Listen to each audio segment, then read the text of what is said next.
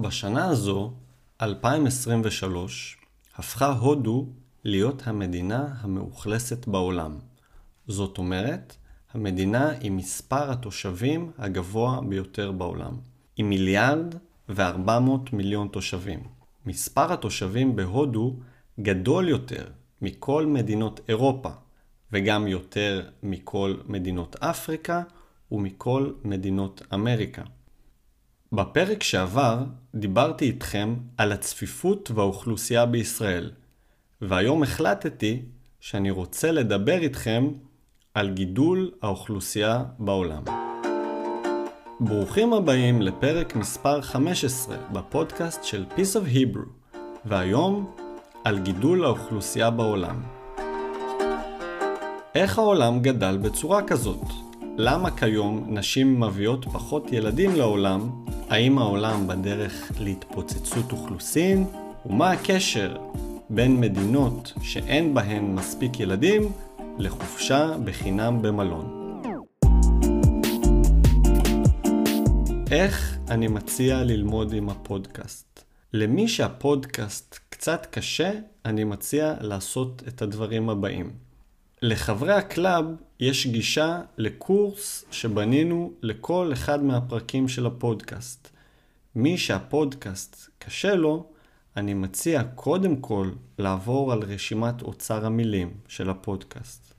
אחר כך לחזור אחריי על כל המשפטים עם אוצר המילים. הקלטתי במיוחד לכם את כל אוצר המילים יחד עם משפטים מתוך הפודקאסט. ורק לאחר מכן להקשיב לפודקאסט עצמו בזמן שאתם קוראים גם את התמליל. אחרי שעשיתם את כל השלבים האלו, יש גם שאלות הבנה, פורום לשאלות, בניית משפטים, וככה אני בטוח שגם מי שבהקשבה הראשונה הפודקאסט קשה לו, יוכל להבין אותו בצורה מצוינת.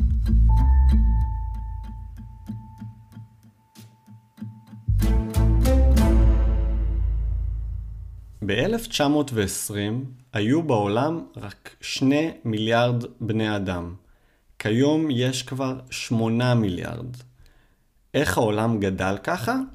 בעיקר בזכות שינויים טכנולוגיים שאפשרו לייצר יותר מזון, בגלל שיפור אדיר ברפואה, גילוי האנטיביוטיקה, חיסונים. היבשת כיום עם קצב גידול האוכלוסייה הגדול ביותר היא אפריקה עם 2.5% בכל שנה. שיעור הפריון הוא מונח שדיברנו עליו בפרק הקודם, והמשמעות שלו, כמה ילדים אישה צפויה ללדת בימי חייה בממוצע. למרות שהעולם, כמו שציינו קודם, מאוד גדל, מסוף שנות ה-60 הנתון של שיעור הפריון נמצא בירידה מאוד גדולה. בשנות ה-50 שיעור הפריון היה לאישה 5. היום 2.5. מה הוביל לירידה הגדולה הזאת בשיעור הפריון? בעבר הייתה תמותת ילדים מאוד גבוהה. הרבה מהילדים שנולדו לא שרדו את הילדות. בזכות שיפורים ברפואה כמו אנטיביוטיקה וחיסונים, הרבה פחות ילדים מתים כיום. פעם, כשהרבה ילדים מתו, היה צריך להביא הרבה ילדים כדי שהמשפחה תמשיך. אבל היום, שהתמותה של ילדים ירדה, אין צורך להביא הרבה ילדים לעולם. סיבה נוספת לירידה בשיעור הפריון היא תהליכי איור. איור מלשון המילה עיר. תהליך איור תהליך שבו אנשים עברו לגור בערים. כשאנשים גרו בכפרים, היה צורך בהרבה ילדים שיעבדו בחקלאות בכפר. כאשר אנשים עברו לעיר כחלק מתהליכי האיור, לא היה צורך בכל כך הרבה ילדים.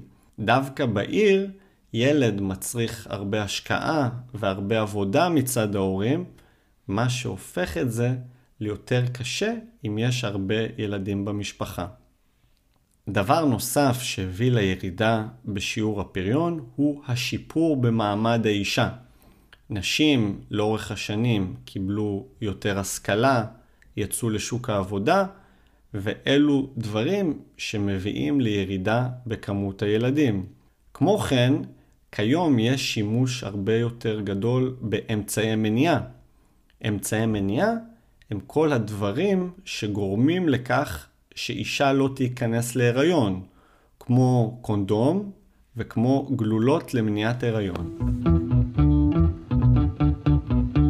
למרות ששיעור הפריון ירד, העולם עדיין ממשיך לגדול. והאם העולם בדרך להתפוצצות אוכלוסין?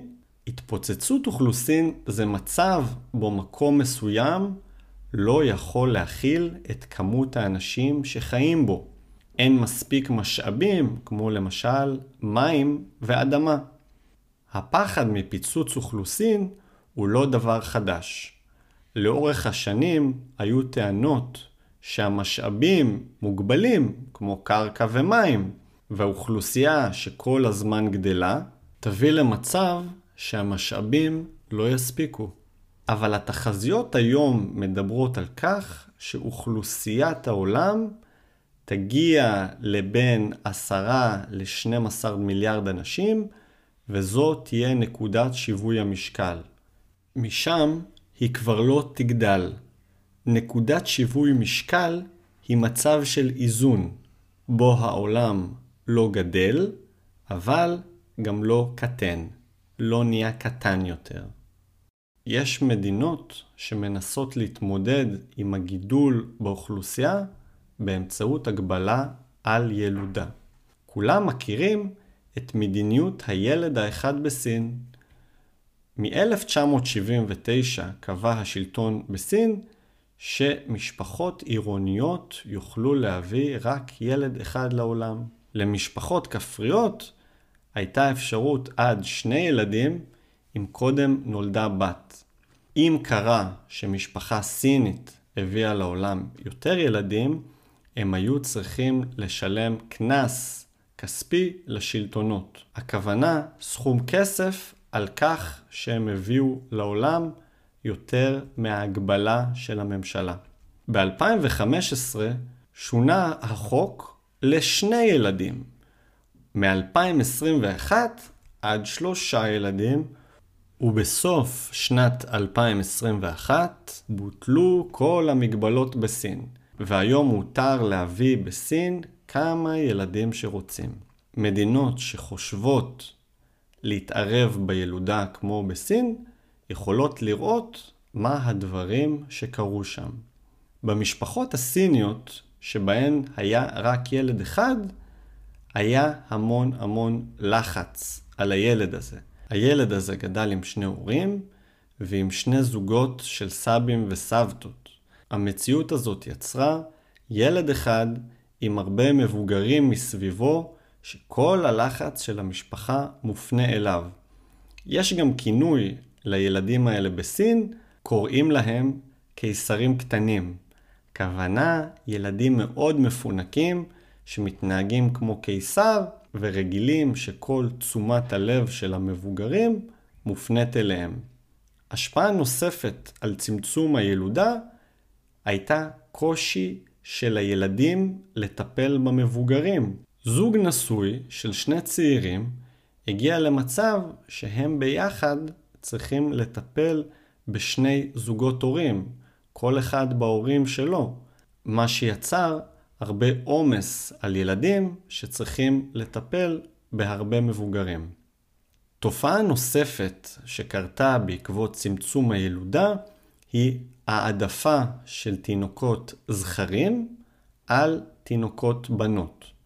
החברה הסינית היא חברה מסורתית, ומה קרה אם הילד הראשון שנולד למשפחה היה ילדה? הדבר הזה הביא לתופעות כמו רצח של תינוקות בנות, וגם תעשייה שלמה של חטיפה ומכירה של תינוקות בנים.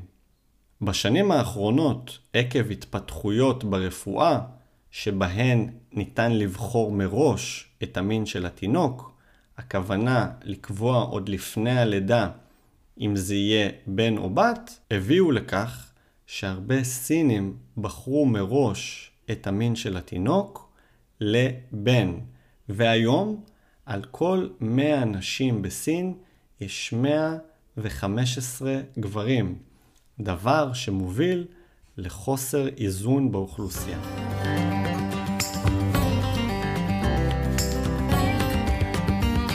אמרנו שיש מדינות שרק הולכות וגדלות, כמו למשל באפריקה, אבל יש מדינות שיש להן בעיה הפוכה. הן הולכות וקטנות. זה קורה בעיקר במדינות המפותחות. מדינה מפותחת היא מדינה שנחשבת עשירה ומתקדמת. ההפך ממדינה מפותחת היא מדינה מתפתחת, שזה כינוי למדינות עולם שלישי שמתאפיינות בעוני. אז מה הבעיה עם מדינות שהאוכלוסייה שלהן הולכת וקטנה? מי שצריך לממן את המבוגרים הם הצעירים, אבל הצעירים הופכים להיות המיעוט והמבוגרים הרוב. אם אין הרבה צעירים, אין הרבה אנשים שמשלמים מיסים, ואין איך לממן את כל האנשים המבוגרים שצריכים יותר שירותי בריאות. המדינות האלה גם הופכות להיות מאוד לא מאוזנות. דמיינו מדינה שיש בה יותר סבים וסבתות מנכדים. במדינות שונות שהולכות וקטנות, יש תמריצים לעידוד ילודה. תמריץ זה דבר שעוזר לאדם לבצע פעולה מסוימת. התמריצים יכולים להיות חופשות לידה ארוכות לנשים, הטבות בתשלומי מיסים ועזרה במסגרות לילדים, כמו גני ילדים מאוד זולים או אפילו בחינם. בכל מיני מדינות בעולם היו קמפיינים בשנים האחרונות לעידוד ילודה. בעיר אסיסי באיטליה, עשרה מלונות פרסמו את ההודעה הבאה: אם תצליחו להוכיח שנכנסתם להיריון בזמן חופשה באחד המלונות, תקבלו במתנה חופשה נוספת. גם דנמרק שמה דגש על חופשות. לפי מחקר במדינה, עשרה אחוזים מהילדים בדנמרק הם כתוצאה מיחסי מין בזמן חופשה. וגם על פי המחקר הדני, 46% מהדנים, האנשים שחיים בדנמרק, מקיימים יותר יחסי מין בזמן חופשה. לכן חברת טיולים בשם Spies Travel הציעה לזוגות את הדיל הבא.